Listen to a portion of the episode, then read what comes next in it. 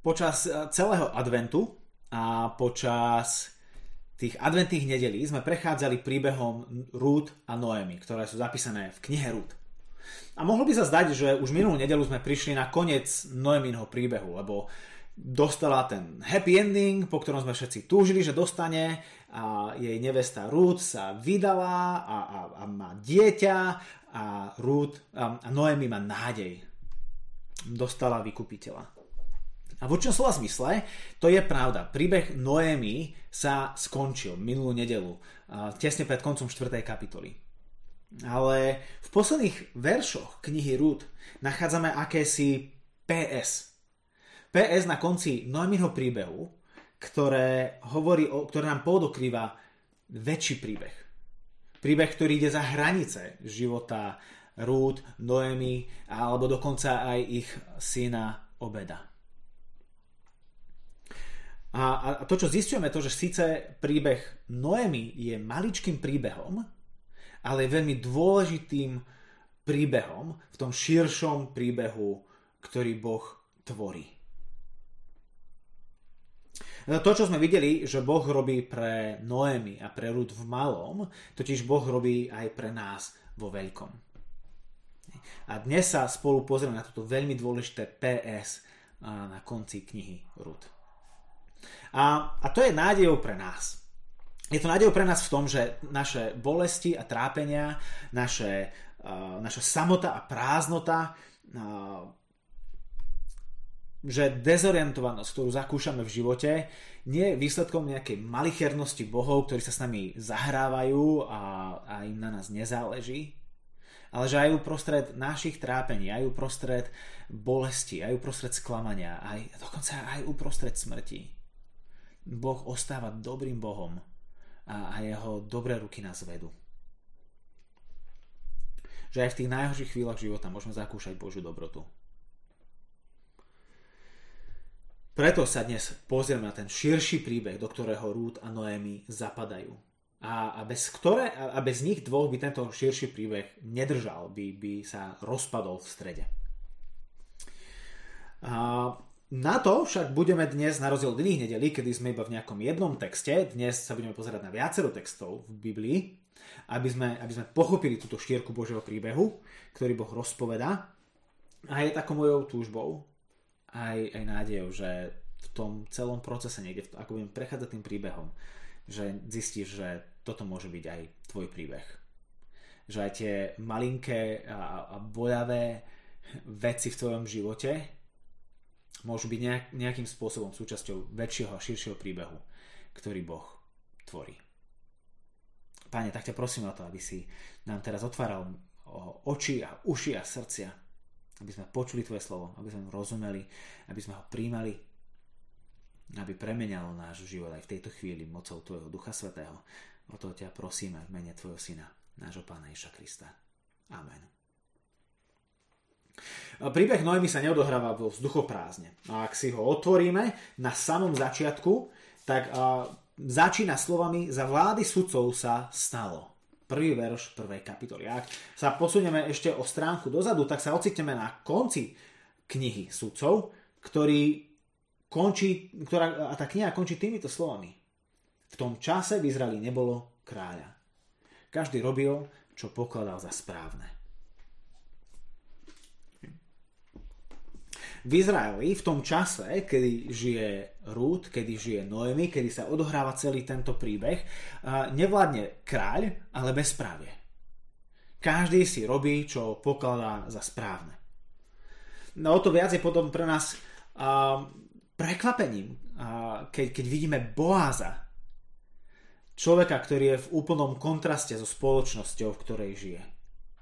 Boaz z Boaza je pre nás akási oáza toho potešenia, toho záchrancu, ktorý, ktorý príde, ktorý miesto toho, aby hrabal len pre seba, to, čo jemu prospeje, vidíme tu človeka, ktorý štedro a obetavo slúži tým, ktorí sú vytlačení na okraj spoločnosti. Pre tých uh, ide ku tým, ktorí nemajú nádej a stáva sa ich vykupiteľom. A tento opis spoločnosti, v ktorej každý robí, čo pokladá za správne, a je zaujímavý tým, ako je nadčasový. Lebo neviem, či by sme vedeli lepšími slovami opísať to, čo sa deje v našej spoločnosti v týchto dňoch, ako slova, ktoré oni použili vtedy. 21. storočie po Kristovi v Trnave vyzerá až veľmi podobne 13. storočiu pred Kristom v Betleheme. Krajina, v ktorej si každý robí to, čo pokladá za správne. Za tých 34 storočí sa toho čuduj sa svete, svetu až tak veľa nezmenilo. Ľudia si robia, čo chcú, každý je sám sebe pánom, nikto nechce, aby im iný kecal do života. Ale dá sa tak dlhodobo fungovať? Hej. A aká, a, aké manželstvo obstojí, v ktorom si každý zo zúčastnených bude žiť podľa toho, ako on sám pokladá za správne. Ktorá firma bude napredovať a prosperovať, ak si každý v nej bude e, pracovať podľa toho, ako on uzná za správne, keď si on bude brať dovolenku a, a robiť a nerobiť a, a, a čo bude robiť podľa toho, čo on pokladá za správne. Ktorá spoločnosť bude uh, prosperovať, bude napredovať, bude sa rozvíjať, ak nie si každý bude robiť to, čo pokladá za správne.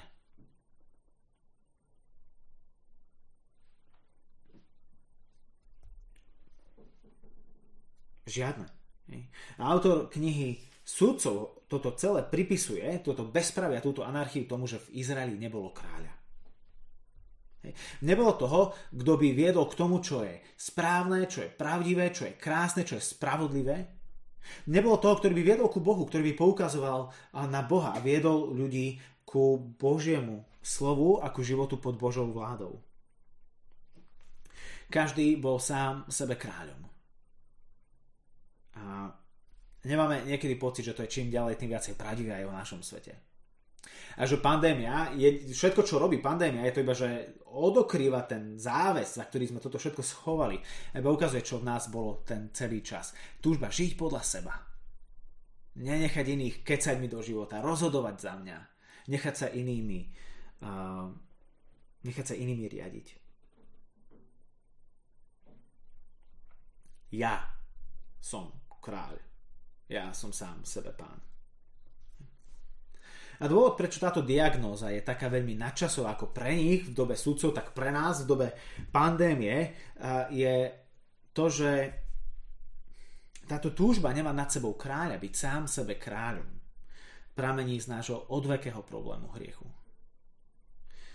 Na, na počiatku biblického príbehu, v knihe Genesis, keď Boh stvoril Adama a Evu, vidíme, vidíme Adama a Evu, ktorí odmietli Boha ako kráľa a odmietli jeho dobrý zákon. V podstate by sme mohli povedať, že, že jadrom ich hriechu, jadrom ich uh, rebelie bolo bola túžba sami rozhodovať o tom, čo je dobré a čo je zlé. Stať sa tými, ktorí budú konať podľa toho, čo oni uznajú za správne že ten problém, ktorý zmieta Izrael v dobe sudcov, je problém, ktorý zalomcoval Adamom a Evou v záhrade.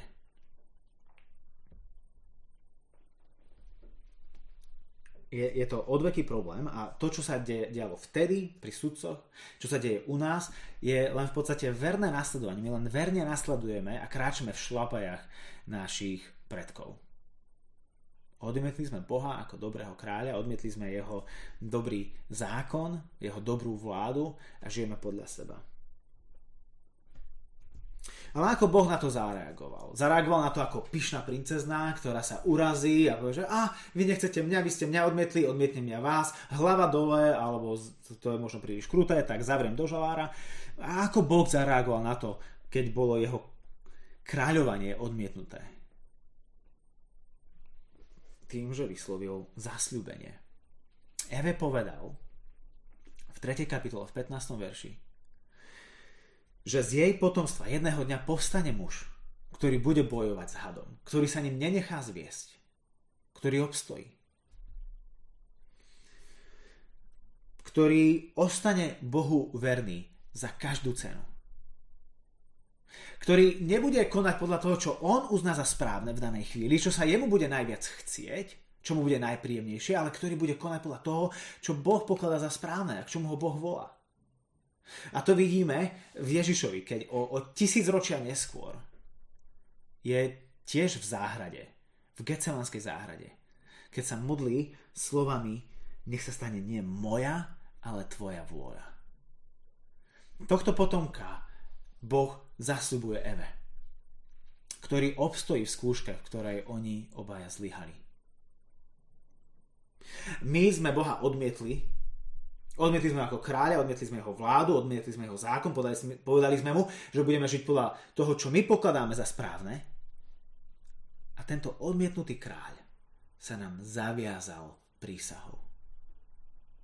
Sa k nám pripútal zasľúbením.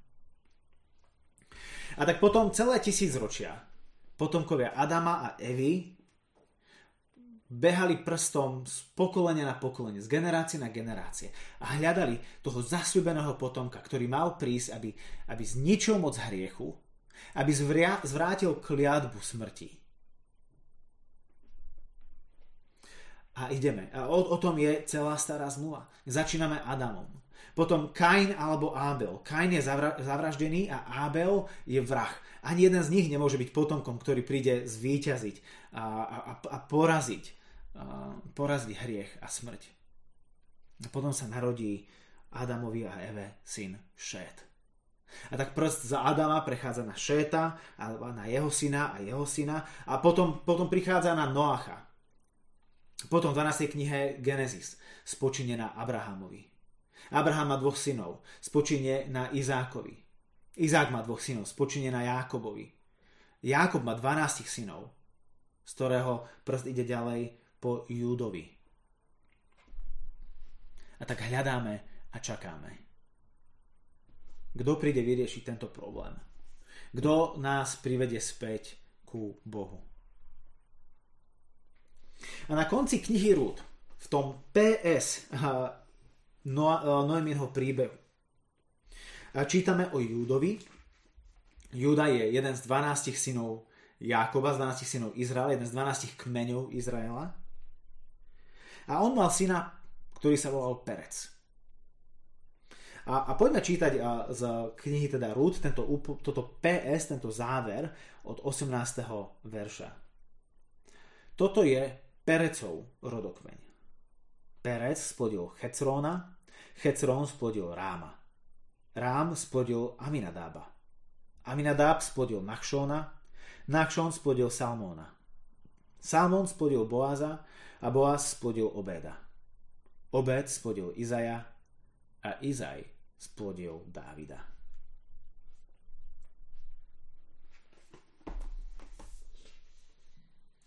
Posledné slova knihy sudcov v Izraeli nie je kráľa.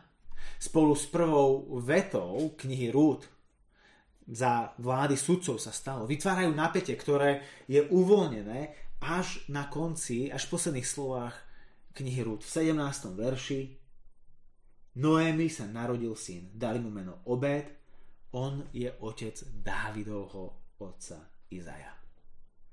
A o Dávidovi sme už počuli. Hej, nemáme byť prekvapení na konci rúd, že počujeme Dávidovo meno. A o Dávidovi počul už každý človek. A rozhodne z nás, keď sa pozerám, kto tu je, a aj väčšina ľudí, ktorí majú s cirkou nič spoločné. Dávid, ten um, dobrý, mocný kráľ, ktorý bojoval s obrom, ktorý, bojoval, ktorý porazil Goliáša, ktorý viedol izraelský národ, počas ktorého vlády sa z izraelských kmeňov stalo kráľovstvo a zažívalo zlatý vek. Ten veľký slávny kráľ Dávid. Dokonca sám Boh o ňom povedal, toto hovorí v starej zmluve, a toto takisto potom aj v novej zmluve je, je prevzaté a citované. Boh hovorí o Dávidovi, našiel som Dávida, syna Izaja, muža podľa svojho srdca, ktorý vždy bude plniť moju vôľu. Dávid je tým dobrým kráľom, ktorý, ktorý prichádza, ktorého srdce je oddané Bohu a ktorý je rozhodnutý plniť Božiu vôľu. Dávid si uvedomuje, že je kráľom s malým K a že Boh je kráľom s veľkým K. Sám kráľ Dávid má kráľa. Kráľa, ktorý je kráľom kráľov, ktorý je pánom pánov. A tak, vláda, a, a, a tak preto Dávid vládol podľa toho niečo on považoval, že je správne, ale podľa toho, čo Boh považoval za správne. Aj keď my sme odmietli Boha ako svojho kráľa, Boh dal svojmu ľudu dobrého kráľa. Kráľa Dávida. A, a celý izraelský národ ako tomu prosperoval a napredoval. Môžeme v podstate povedať, že Boh bol so svojím ľudom skrze svojho kráľa. Hej. Boh kráľoval cez svojho kráľa v Izraeli. Tak Boh Izrael viedol, ochraňoval a požahnával skrze dobrého kráľa. Preto je Noemin príbeh v Biblii. Lebo to nie je len príbeh jednej utrápenej vdovy, ktorej sa Boh rozhodol dať ešte radosť do života. Je to to, ale je to aj oveľa viac, lebo, lebo v jej príbehu Boh rieši nielen úbohosť Noemi, ale úbohosť celého jeho ľudu. Úbohosť všetkých nás. Tú prázdnotu, s ktorou žijeme, tú, tú, tú nenaplnenosť v živote, ktorú Noemi zažívala bytosne v smrti svojho manžela a smrti svojich synov a v bezdetnosti svojich neviest, ktorú my zažívame niekedy bytosne a častokrát duchovne, emocionálne, vzťahovo.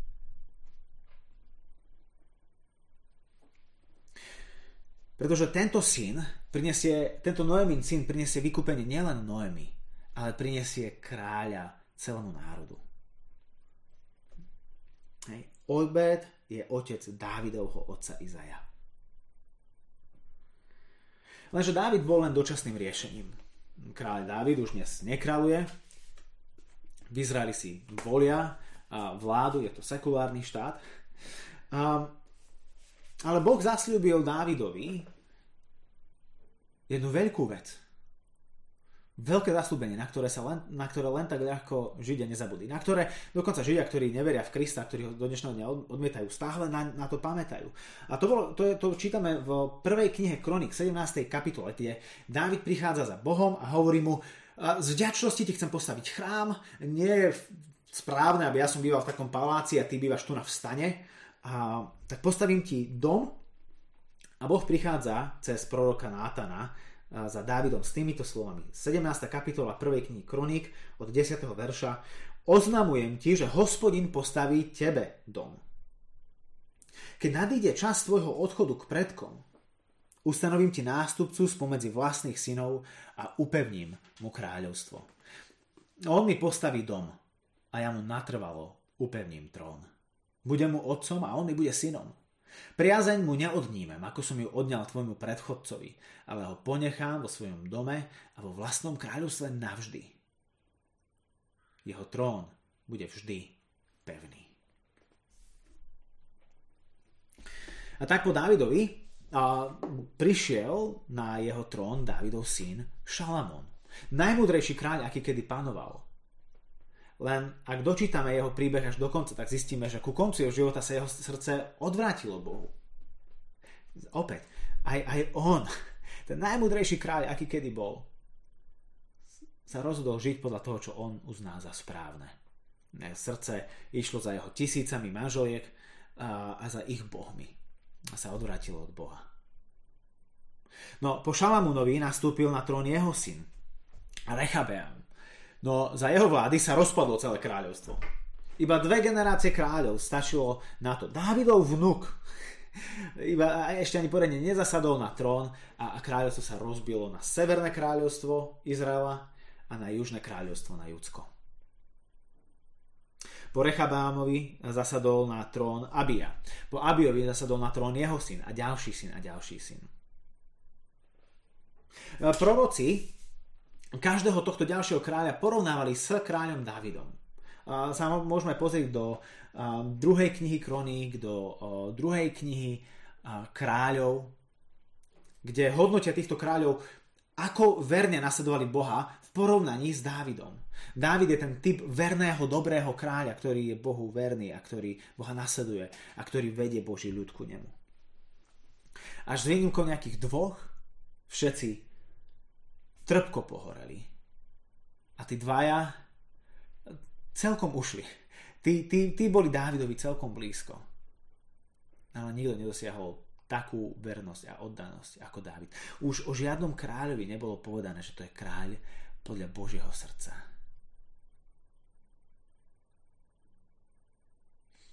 Napokon na Dávidov trón zasedli ho potomkovia, ktorí boli takí skazení, takí zlí, pachli také ohavnosti a také zverstva, kde v mene Boha upáľovali svoje deti. Že jediné riešenie, ktoré Boh videl, bolo poslať celý národ do exilu. A mohlo by sa zdať, že Dávidova línia tým končí. Že Bože zasľúbenia skončili. Lenže Božie slovo platí. Božie slovo je nezrušiteľné. Boh dá Dávidovi potomka, ktorému natrvalo upevný trón. Boh dá Dávidovi potomka, ktorému on bude otcom a ktorý bude jemu synom. Dávid si myslel, že to je iba nejaká taká chutnučká metafora. Budem mu otcom a on mi bude synom. Dávid netušil, ako doslovne to Boh myslí. Že on bude jeho otcom a on bude jeho synom. A tak opäť sa vraciame na stránky písma s prstom, ktorý ktorý šúcha strany Biblie a hľadá toho potomka. Z generácie na generáciu, z mena na meno. A hľadáme toho zasľúbeného potomka, zasľúbeného kráľa, ktorý nielenže ochráni izraelský národ pred nepriateľmi, ale navráti izraelský národ pod Božiu dobrú vládu. Toho, ktorý zvráti kliatbu a moc hriechu. Toho, ktorý uspieje tam, kde žiadny iný kráľ neúspel. A bude to trvať až takmer tisíc rokov po Dávidovej smrti, kým príde tento zasľúbený kráľ. Keď Apoštol Matúš začína svoje evanelium, začína svoj príbeh o Ježišovi, tak začína týmito slovami. Môžete si otvoriť prvú kapitolu Matúša. V nej dneska už skončíme. Matúš začína svoje evanelium a, a keďže je to aj prvé, prvé evanelium v Novej zmluve, celý novozmluvný príbeh začína týmito slovami. Rodokmeň Ježiša Krista, syna Dávida, syna Abraháma. A potom nasleduje táto sprška mien vo veršoch 2 až 6. Abraham splodil Izáka, Izák splodil Jákoba, Jákob splodil Júdu a jeho bratov. Júda Stamar splodil syna Pereca a Zaracha. Perec splodil eh, Hecrona. Hecron splodil Ráma. Rám splodil Aminadába. Aminadab splodil Nachšona. Nachšon splodil Salmona. Salmon z Ráchab splodil syna Boaza. Boaz z Rúd splodil Obeda. Obed splodil Izaja. Izaj splodil kráľa Dávida. A, a potom pokračujú ďalšie mená, ďalšie mená až po verš uh, 16 až vo verši 17 to Matúš zhrňa celý tento rodokmeň týmito slovami. A tak všetkých pokolení od Abraháma po Dávida bolo 14, od Dávida po babylonské zajatie 14 a od babylonského zajatia po Krista 14. Prečo práve číslo 14? A prečo Matúš vybral práve to? Čím bolo špeciálne? Možno ste už počuli o gematrii,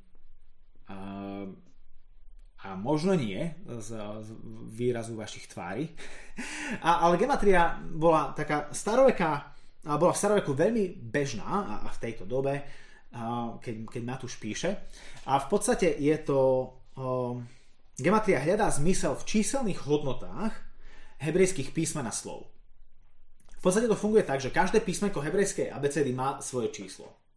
Alef, čo je také naše Ačko, má číslo 1 bet, čo je naše také Bčko, má číslo 2 a tak ďalej. Každé písmeno ABCD má svoju hodnotu a keď máte nejaké slovo, tak každé písmenko má svoje číslo a keď ich sčítate, dostanete nejaké číslo. To je hodnota toho slova. Nám to znie tak ako skoro nejaký horoskop, alebo proste nejaká akože uh, proste fantasmagória, ale, ale bola to bežná vec v staroveku a častokrát sa využívala na, na symbolické vyjadrenie akože väčších a veci, ako dokážeme niekedy slovami, slovami vyjadriť. Bol, bola to proste symbolika. keď si zoberieme Dávidovo meno, tak v hebrejčine nepoužívali samohlásky, iba spoluhlásky. Čiže v hebrejčine sa Dávidovo meno, meno Dávid, píše troma písmenami. D, V, D. D je štvrté písmeno hebrejskej abecedy a V je šiesté písmeno hebrejskej abecedy. A tak hodnota mena Dávid je 4 plus 6 plus 4, čo je 14. 14. je Dávidovo meno v poradí v tom zozname, ktorý dáva Matúš. Matúš dáva tento zoznam v troch skupinách 14 mien. A, krá, a, a, a Dávid je jediným menom v tom celom zozname, ktorý je počastovaný nejakým titulom. Kráľ Dávid. Čo to všetko znamená? Všemožným spôsobom sa tu Matúš snaží poukázať na jedno a to isté. Ježiš je týmto zasľúbeným kráľom. On je tým synom Dávida, ktorý má zasadnúť na jeho trón a ktorý má priniesť väčšinu vládu Boha až do končín zeme. On je naplnením toho proroctva, ktoré sme v úvode nášho stretnutia čítali z, z proroka Micháša. On bude sedieť na Dávidovom tróne na veky. O ňom platí, že Boh bude jeho otcom a on bude jeho synom. aby plnil úlohu dobrého kráľa, ktorou bolo ako, ako Dávid. Ochrániť svoj ľud pred nepriateľom, ako Dávid chránil pred Goliášom a inými nepriateľmi a aby priviedol ľud, ktorý viedol, aby ho priviedol späť ku Bohu. Aby ho viedol vo vernom nasledovaní Boha. Tak Matúš používa čísla a symboliku a gematriu a, a to, ako vyskladáva ten rodokmen. Ten rodokmen nie je úplný, sú mená, ktoré v ňom chýbajú, lebo Matúš chcel, aby to bolo 14, 14, 14, lebo všemožným spôsobom sa snaží ukázať, že, že Ježiš je týmto Dávidovým potomkom. Rodokmen Ježiša Krista, syna Dávida. Čítame ďalej od verša 18. S narodením Ježiša Krista to bolo takto. Jeho matka Mária bola zasnúbená s Jozefom. Skôr však, ako sa zišli, sa ukázalo, že počala z Ducha Svetého. Jej muž Jozef bol však spravodlivý a nechcel ju verejne vystaviť hambe. Rozhodol sa teda tajne ju prepustiť. Keď o tom uvažoval, zjavil sa mu vo sne pánov aniel a povedal Jozef, syn Dávida. Jozef, syn Dávida, neboj sa prijať Máriu, svoju ženu Veď to, čo sa v nej počalo, je z Ducha Svetého. Porodí ich syna a dáš mu meno Ježiš, lebo on zachráni svoj ľud z jeho hriechov. Toto všetko sa stalo, aby sa, aby sa splnilo, čo pán povedal prostredníctvom proroka. Hľa, panna počne a porodí syna a dajú mu meno Emanuel, čo v preklade znamená Boh s nami. Keď Jozef precitol zo spánku, urobil, ako mu prikázal pánov aniel a prijal svoju manželku. Nepoznal ju však, kým neporodila syna, ktorému dal meno Ježiš. Dáš mu meno Ježiš, lebo on zachráni svoj ľud z jeho hriechov. 21. verš. A tak tu vidíme, ako Ježiš naplňa tú prvú úlohu dobrého kráľa zachraňuje nás pred nepriateľom. A tento nepriateľ nie je geopolitický, nie je to Goliáš a Filištínsko, nie je to Putin a Rusko, nie je to zdravotný prosperita, nie je to vírus a pandémia. Tento, tento problém, tento nepriateľ, pred ktorým prichádza nás zachrániť, je duchovný. Je ten hriech v nás, ktorého so sebou nosíme od nepamäti to vzbúrené srdce, ktoré vždy chce žiť podľa svojej vlastnej cesty, podľa svojho vlastného úsudku, podľa seba. To naše nutkanie skrývať sa pre Bohom, a či už pre našu píchu, alebo pre našu hambu. Či, pre už naš, či už pre našu seba spravodlivosť, alebo pre naš, našu vinu. Pre naše zlyhanie a sklamanie. Ježiš ako zasľúbený kráľ, ako lepší a väčší kráľ, ako bol Dávid, prináša aj väčšiu a lepšiu záchranu. Nielen politickú, ale duchovnú. Tú, ktorú žiadny kráľ predtým nebol schopný. No Ježiš má aj druhé meno, tento zasľúbený kráľ. V 23. verši čítame, že dajú mu meno Emanuel, čo v preklade znamená Boh s nami. A tak Ježiš naplňa tú druhú funkciu zasľúbeného kráľa, že nás privádza späť ku Bohu. Ježišovi však toto je naplnené zrkadlovo. Miesto toho, aby sme my prichádzali ku Bohu, vidíme, že Boh prichádza ku nám. Miesto toho, aby sme my prišli ku Bohu, ktorého sme odmietli a ho prosíkali o odpustenie, vidíme, ako odmietnutý Boh sa skláňa prichádza ku nám. Odmietnutý kráľ vyhľadal svoj ľud, aby bol opäť s ním. Boh s nami.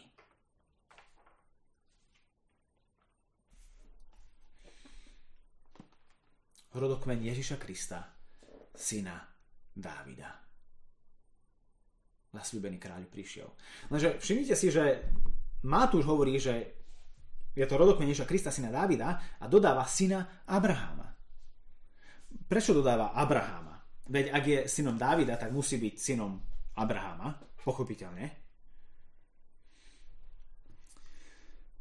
Tým, že Matúš sa explicitne odvoláva na Abrahama, opäť berie naše, na našu pozornosť a chce ju zamerať na iné zasľúbenie, ktoré Boh dal Abrahamovi. Keď povedal, že v tebe, to znamená v tvojom potomstve, v tvojom potomkovi budú, za, budú požehnané všetky rodiny zeme.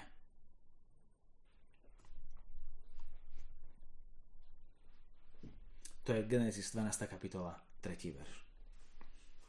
A preto, kvôli tomuto zasľúbeniu, začína Matúš tento Ježišov rodokmen nie u Dávida, ale u Abrahama v druhom verši. A opäť, a opäť ťaháme prst Bibliou. Ťaháme prst z pokolenia na pokolenie, z generácie na generáciu, z mena na mena, až kým neprídeme po Krista. V ňom budú požehnané všetky pokolenia zeme. Zastúbený kráľ je medzi nami. A nie je kráľom len Židov, ako bol Dávid. Je kráľom pre všetkých. Pretože pochádza od Abrahama, v ktorom všetky pokolenia zeme majú byť požehnané. Prečo je toto celé dôležité? Prečo sme strávili celý advent a ešte aj Vianoce v takom neadventnom príbehu, ako je Rúd? Lebo v jej príbehu vidíme v malom to, čo Boh robí vo veľkom. Aj cez jej malý príbeh Boh dáva do pohybu svoj veľký príbeh. Príbeh záchrany nielen jednej úbohej vdovy, ale príbeh záchrany jedného úbohého sveta. Boaz z Rúd splodil Obeda, Obed splodil Izaja, Izaj splodil kráľa Dávida, ako nám Matúš pripomína v 5. verši. A tak ako Boh obnovil a naplnil život Noémy, tak Boh chce obnoviť a naplniť aj naše životy. A tak ako to urobil pri Noémy, tak to urobí aj pri nás cez vykupiteľa, cez potomka, ktorý sa narodil v Betleheme. Dieťa, ktoré je nádejou pre celý svet.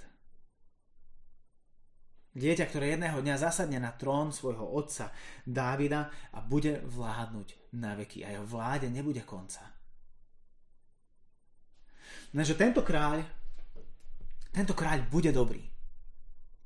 Lebo tento kráľ je korunovaný nie zlatou korunou, ale trňovou korunou. A tento kráľ je vyvýšený nie na zlatý trón, ale na drevený kríž. Odmietnutý kráľ prichádza v zasľúbenom kráľovi, aby bol opäť odmietnutý. Takže v tomto odmietnutí on prinesie spásu všetkým, aj tým, ktorí ho odmietli. Svet, v ktorom žijeme, sa nás snaží presvedčiť o tom, že šťastie dosiahneme len tak, že budeme sami sebe pánmi, že budeme sami sebe kráľmi. Keď sami rozhodneme o tom, čo je správne a budeme podľa toho žiť. Keď nikto nebude roz- rozhodovať za nás. Nebaví ťa manželstvo? Rob, čo ty pokladáš za správne. Neplánované, te- neplánované tehotenstvo?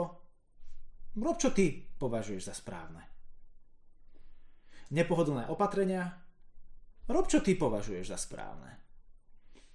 Obmedzujúca morálka? Rob, čo ty považuješ za správne. To skúsil Machlon, nebohý manžel Noemi, keď odišli z Betlehema do Moabu. A tam zomrel. To vyskúšala aj Eva a Adam. Robili podľa toho, čo oni pokladali za správne. A odišli z Edenskej záhrady. A tam vonku zomreli. A určite si to skúsil aj ty. Určite si to skúsil aj ty. Žiť podľa seba. A aký bol výsledok?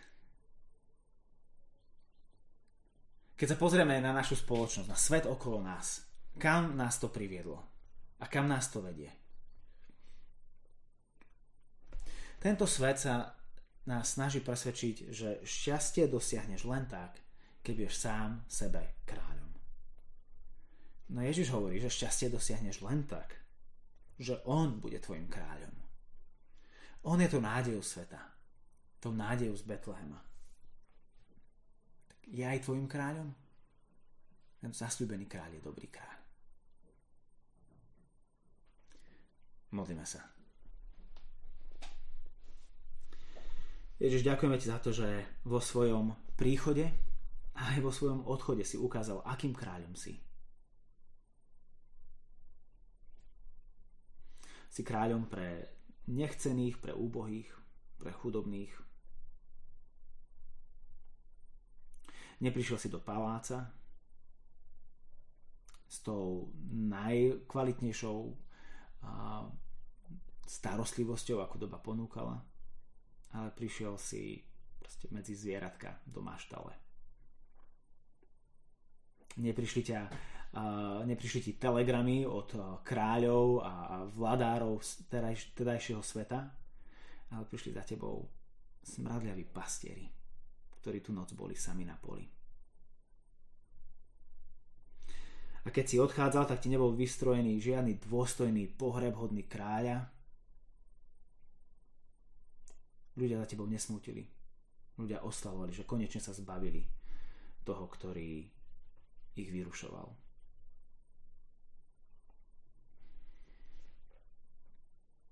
Vo svojom príchode a vo svojom odchode si ukázal, že si kráľ, ktorý nezneužije svoju vládu a moc na to, aby nás utláčal, ale na to, aby dal svoj život ako výkupné za nás. Že si ten najlepší kráľ, ktorý položí svoj život za tých, ktorí mu patria. Ďakujeme ti za to, že si prišiel. Že si prišiel do tohto nemilosrdného sveta, aby si priniesol milosrdenstvo. Že si prišiel do tohto tmavého sveta, aby si priniesol svetlo aby si nás zachránil do svojho kráľovstva.